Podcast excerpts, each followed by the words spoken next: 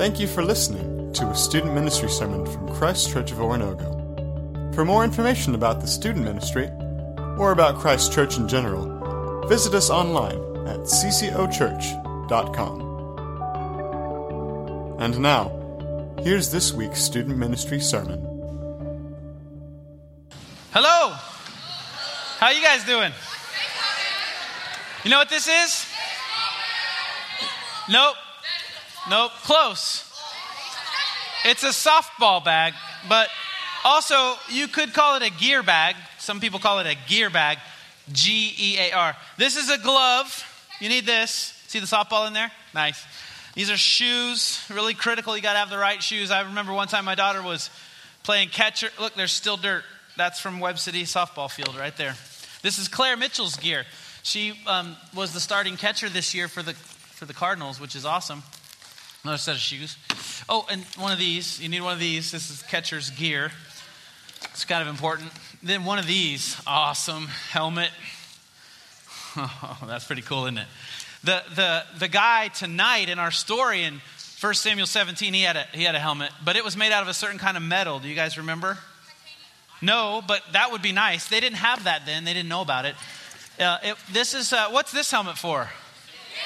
That's for batting. So that's different than this helmet. You need two helmets apparently. And then oh, these things. The guy, the big tall guy tonight. What's his name?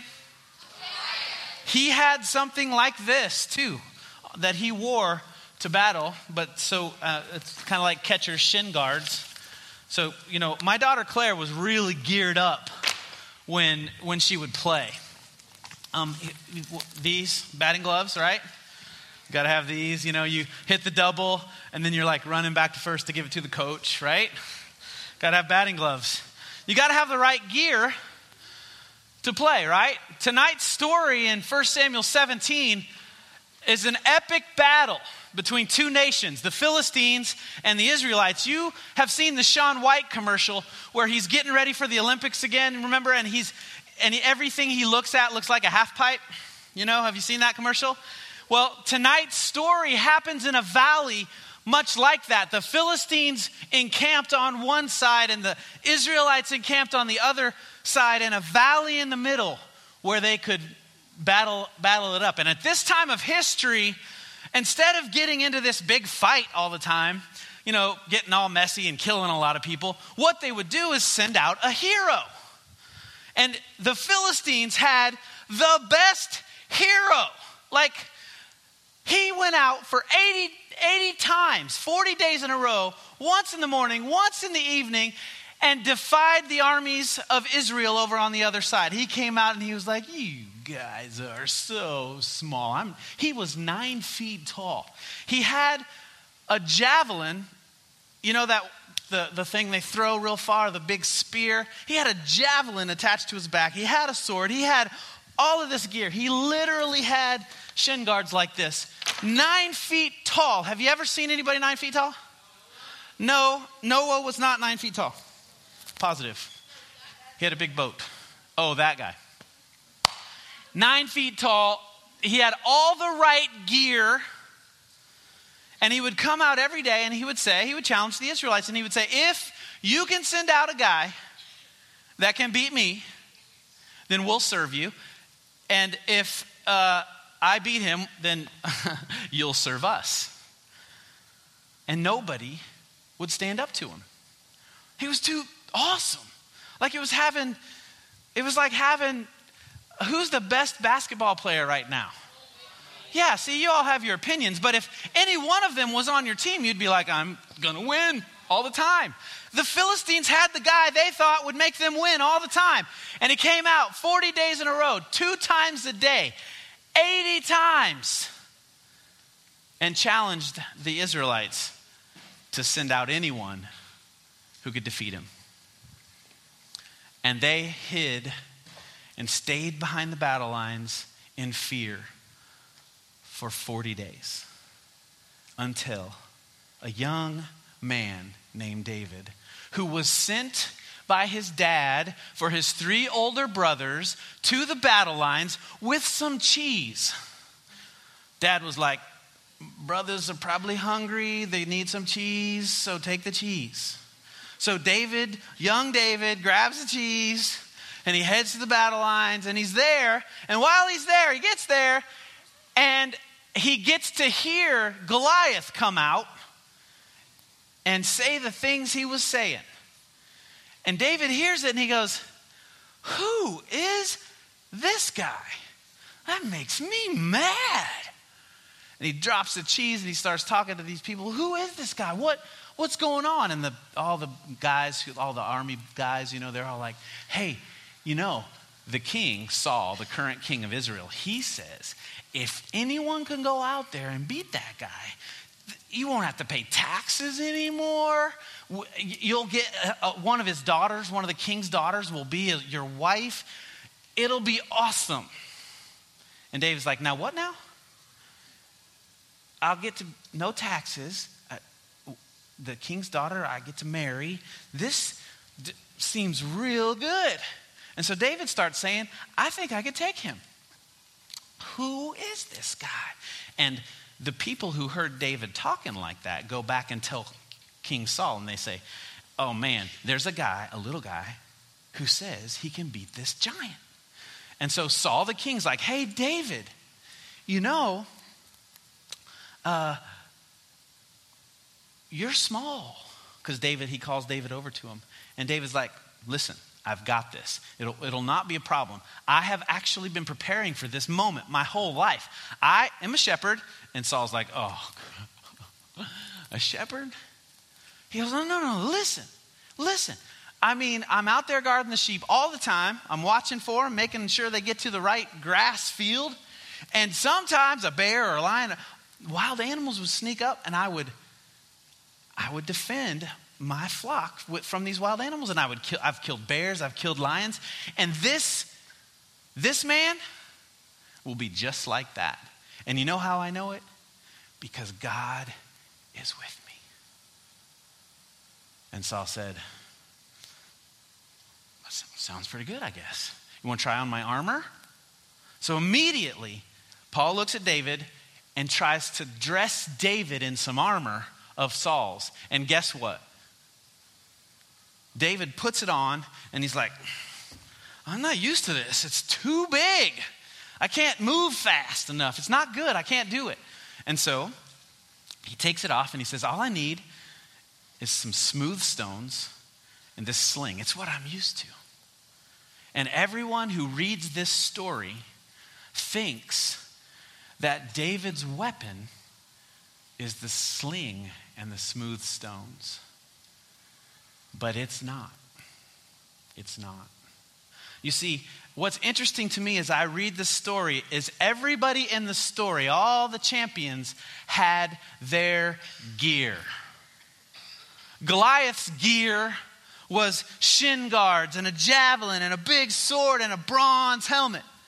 His height and his size and his loud mouth, he used that to, to create fear in his enemies. And that was how he geared up every morning. He would gear up and he would use his size and would use all of his armor to, to create fear so that no one would ever come out and fight.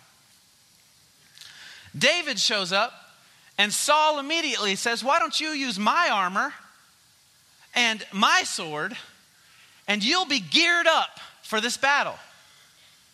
And David tries it on and he doesn't feel comfortable, so he says, No, what the gear that I need is just the sling and the stones.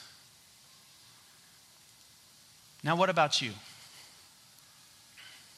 Every day, you have an epic contest.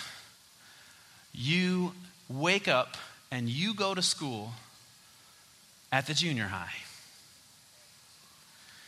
and you gear up. You do. I know that you do. I know that you have worldly weapons that you use every day. I know junior hires do this. One of the things I know that you do is you gather up in crowds, friend groups. And as long as you're in that friend group, you feel pretty okay, right? But if they start talking about you, starts feeling a little bit scary, doesn't it?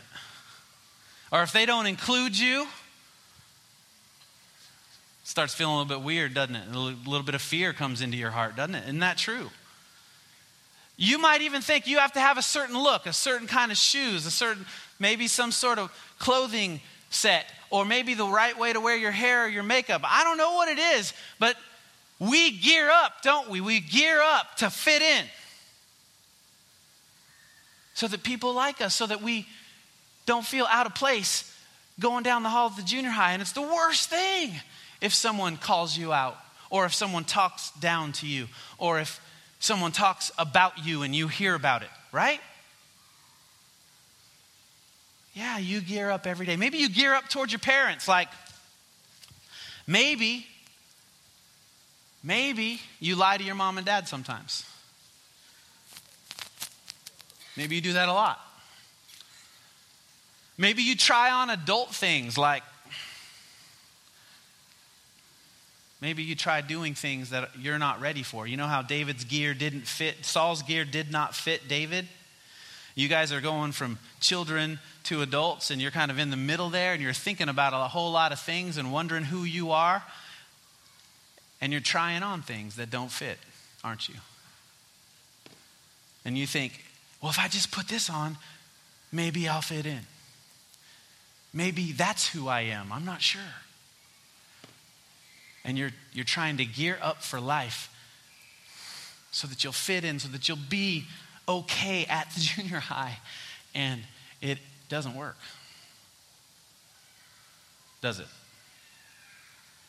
Or maybe you thought, oh, if I make the team, and then you didn't make the team. whatever it is. You guys have your set of gear that you think will work, but it won't. And we think David's stone, his four smooth stones and his sling was his, his gear, but it wasn't his gear. It was not his gear. I want you to gear up for battle, for life tonight, but I want you to do it right like David did. David understood that the way he should suit up had everything to do with how his heart was turned toward God. This was a young man who stood up and trusted God.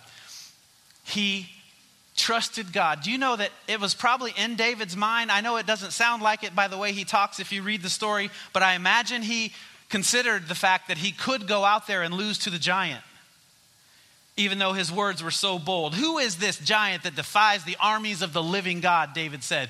I imagine he cared more about being with God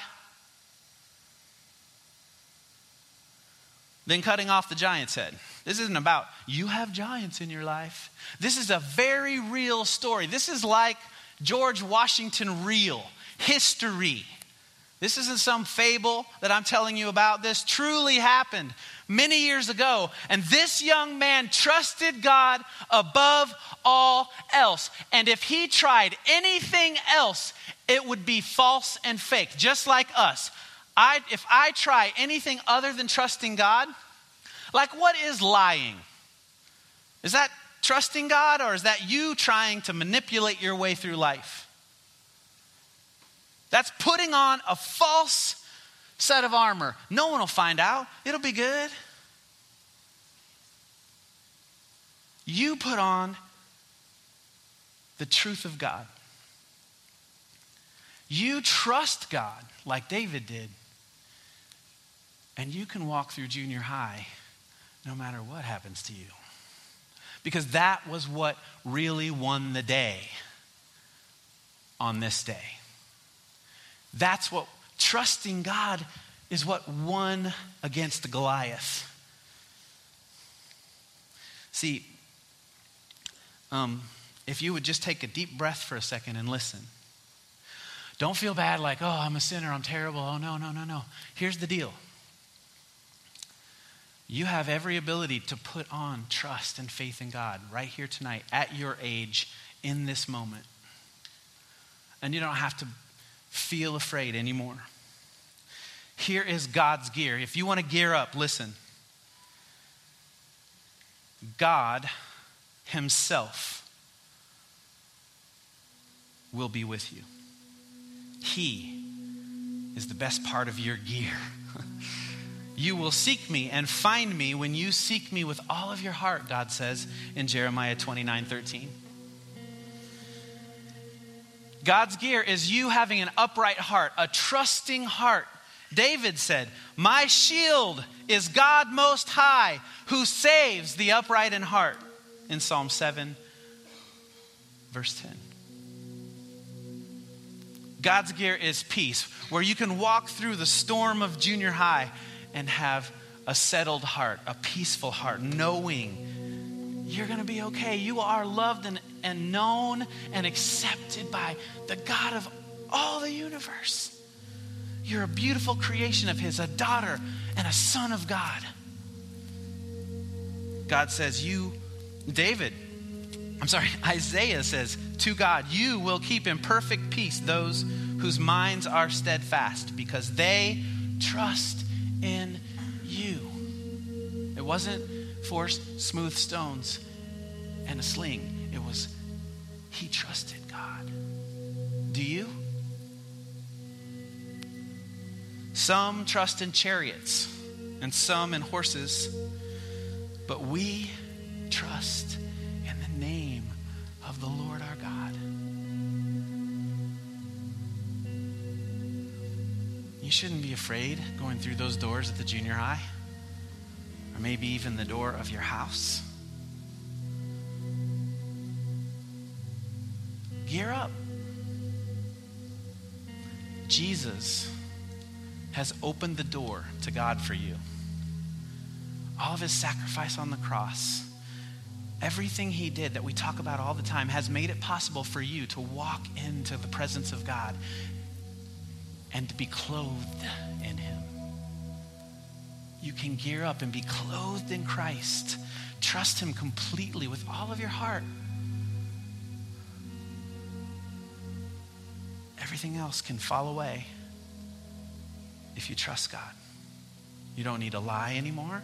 You don't need to pretend that you have a big house or a little house. It doesn't matter what kind of house you live in. You, I remember when I was in junior high, I liked people to think I was something I was not. I liked it, and I tried to make it happen. You don't have to do that. You're sons and daughters of God. So gear up. Open the door walk through, come in through Christ into the presence of God and become who you were meant to be. You're not human until you are God's young man or young woman. You're not who you were meant to be until you gear up and become God's child. And just recognize it. You already are his child. Open your eyes to it. So tonight, that's, that's our challenge to you if you were going to change anything this week, maybe it's the why behind you, why you read your Bible. Maybe it's the way or the confidence with which you walk through those hallways because you know God's with you and you can trust Him. He's the one you can actually trust, He has your best interest at heart. So take advantage of it. You are in His house. Become like Him the power and the blood of Jesus Christ. Let's pray. Father, thank you for this ancient, true story of your hero, David. Thank you that we can look at the lives of others and see how they trusted you, and we can be encouraged to be changed by you and to be present with you and to know you in your words for each, each one in here tonight, God. Help us to be dedicated to taking advantage of the open door that you've given us in Christ to come to you and be changed. Father, if there's anyone in here tonight that has never done that, has never thought, wow, I, I could know God, I want to I want to walk with him. Father, please have them connect with one of our adults and just tug at their hearts until they do. We love you, Father. We, we trust you. We're looking to you, and we are listening. we want, we want to, to act like we trust you, like David did. Teach us how. And it's in the name of Jesus that I pray. Amen. Thank you for listening to a student ministry sermon from Christ Church of Oronogo. For more information about the student ministry or about Christ Church in general, visit us online at ccochurch.com.